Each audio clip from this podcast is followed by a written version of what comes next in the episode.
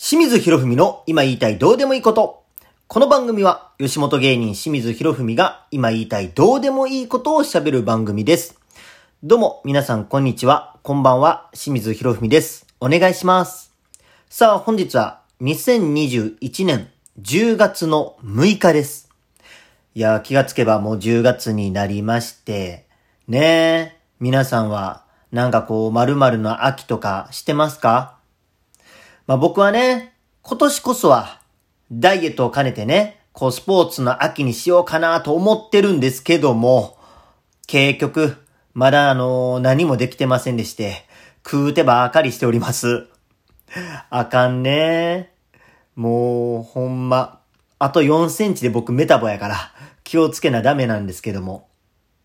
まあ、それはそうとあの、スポーツといえばね、あの、ちょうどこの前、あの、めっこちゃんの保育園の運動会がありまして、ただあのー、今年はね、緊急事態宣言もあって、まあ入場できる人数にもこう制限があったんで、僕はあの、観覧できなかったんですが、まああのー、運動会終わって、こう話をね、聞いたら、あれやね、あのー、めっこちゃんのね、学年で、こう、組体操があったそうなんですけど、やっぱりこのご時世ですよ。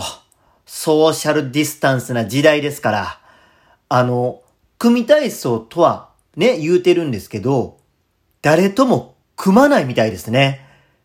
言うたあの、個人演技。こう、片足立ちとか、こう、ブリッジとか、もう一人でできる演技らしくて、誰とも組まないんですって。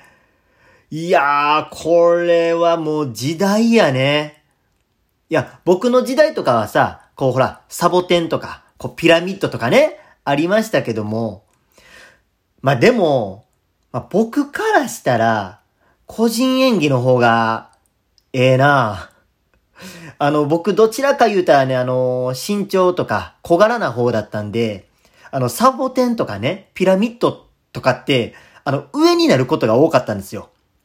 で、僕あの、高所恐怖症なんで、もうとにかくね、それが嫌で嫌で、怖くて、嫌ややったん覚えてんないや、もうね、僕あの、肩車だけでもね、ビビるぐらい怖がりなんですよ。いや、そういえばもう最近で言うても、あの、クラシコ、ね、僕普段お笑いコンビでクラシコというコンビをやってるんですけども、あの、漫才でね、こう、肩車をするボケがあるんですよ。まあ、どんなネタやねんって話なんですけど、それもね、正直、相方にはね、言わなかったですけど、怖かった。僕がね、上になるんですけども。しかも、それがね、肩車されたまま、こう舞台を走り回ったりね、その場でもうぐるぐる回転したりする流れがあったんですよ。ほんま怖かった。もう、プルプル震えながら、もう何？漫才でこれ受けるかなっていう緊張感とはまた別の緊張感を持ちながら、えー、ダブルドキドキでやっておりましたけども。でも時代やね。組体操ができないっていうのは。もう去年は僕はあの運動会見に行けてたんですけど、その時もね、言った飛び箱があったんですけども、言ったそれもね、一人がこう飛び終わるたびに、先生がね、こうアルコール消毒をするんですよ。これ昔では考えられないですよね。というか、あの、昔というか、2年前まではね、もう考えられないじゃないですか。もうなんか、アルコール消毒も、こう、旗から見たらもうなんか一種の競技みたいになってましたからね。なんかこう、ワンコそばみたいなね。こう、餅つきみたいな。それはそれでなんか競技みたいになってましたけども。いや、本当に。でもなんかあれやね。なんか令和になってさ、こう、できなくなったっていうことが多いですよね。なんかあの、子供の頃とか、こう、恋愛漫画とか、こう見てね、こう、憧れてたことも、こう、今ではさ、できないことが多いもん。うん。これまあまあ、あの、コロナとは関係ないこともあるんですけども、まあ時代の流れやね、これは。うん。まあそんなこと思うたら、こう寂しいものもありますけども。まあ、例えば、あのー、好きな子とさ、こう手繋ぐとか、手繋いで歩くときとかもこう今やったらあのソーシャルディスタンスの時代やからさ、手を繋げなかったりね。あとあの憧れてるっていうとね、こう好きなこと、こう一つのね、イヤホンを二人で聞くとかね。憧れませんこれ。僕だけなんかなこうね、あの、右耳のイヤホンが僕でさ、こう、左は君みたいなね。何人か今気持ち悪いと思ったやろ。いや、憧れてんねよ、これ。子供の頃から。ね、あの、言うたらドキッとするこの距離感よ。憧れるやん。なんか、イヤホンコードって言うたらほら、まあ、30センチくらいかなこう、右耳から左耳までのこの長さ。言うたらそれぐらい顔近づけてさ、こう横並びになって、憧れるやん。憧れるやんでもこれもね、もう今や言うたらもうワイヤレスの時代やからさ、ねえ。もうコードっていう概念がなくなってるからさ、その距離感っていうのもできなくなってんねよ。このドキッとするような距離感。いやほんま、もうなんか、Bluetooth のバカ野郎っていう気持ちになるよね。Bluetooth よって。いやー、あと、あれあれ。これもね、やってみたかったっていう憧れがあるんですけど、こう、好きなことさ、あの、自転車の二人乗りね。これは憧れたわ。ね、ゆうであの、好きな子をさ、こう、後ろに乗せて、こう、しっかり、俺に捕まってろよ、みたいなこと言うてさ、言うたら後ろからこう、ね、お腹周りにこう、腕をこう伸ばしてきて、こう回してさ、ギューって、憧れるやん。わあ、背中で、こう好きな子のぬくもりを感じて、気持ち悪い言わんとってや。でもこれも今やね、もう道路交通法違反ですからね。道路交通法違反なのよ。道路交通法57条2項に反して罰金2万なのよ。まあ違反にならんケースもあるんですけど、でももう今は、この自転車の二人乗りっていうのもできないよね。時代よ。あの、ほら、もうこれもね、憧れのきっかけってなったんが、あの、ジブリ。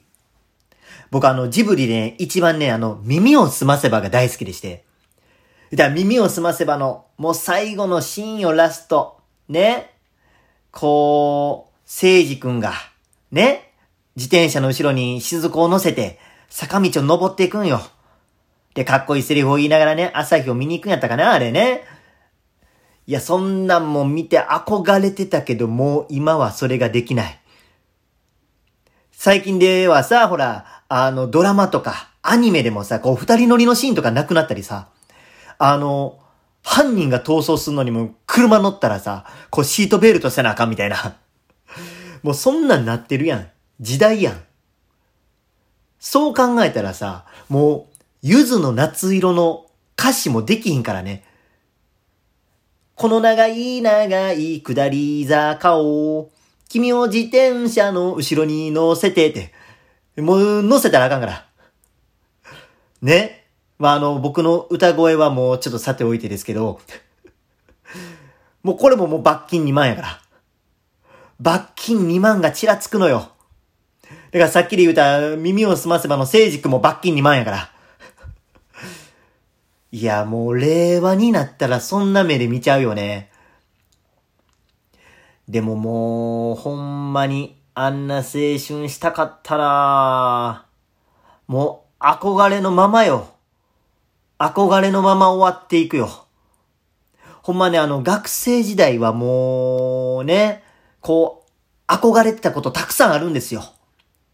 あの、何？休憩時間になったら昼休みや。こう、屋上で寝よう。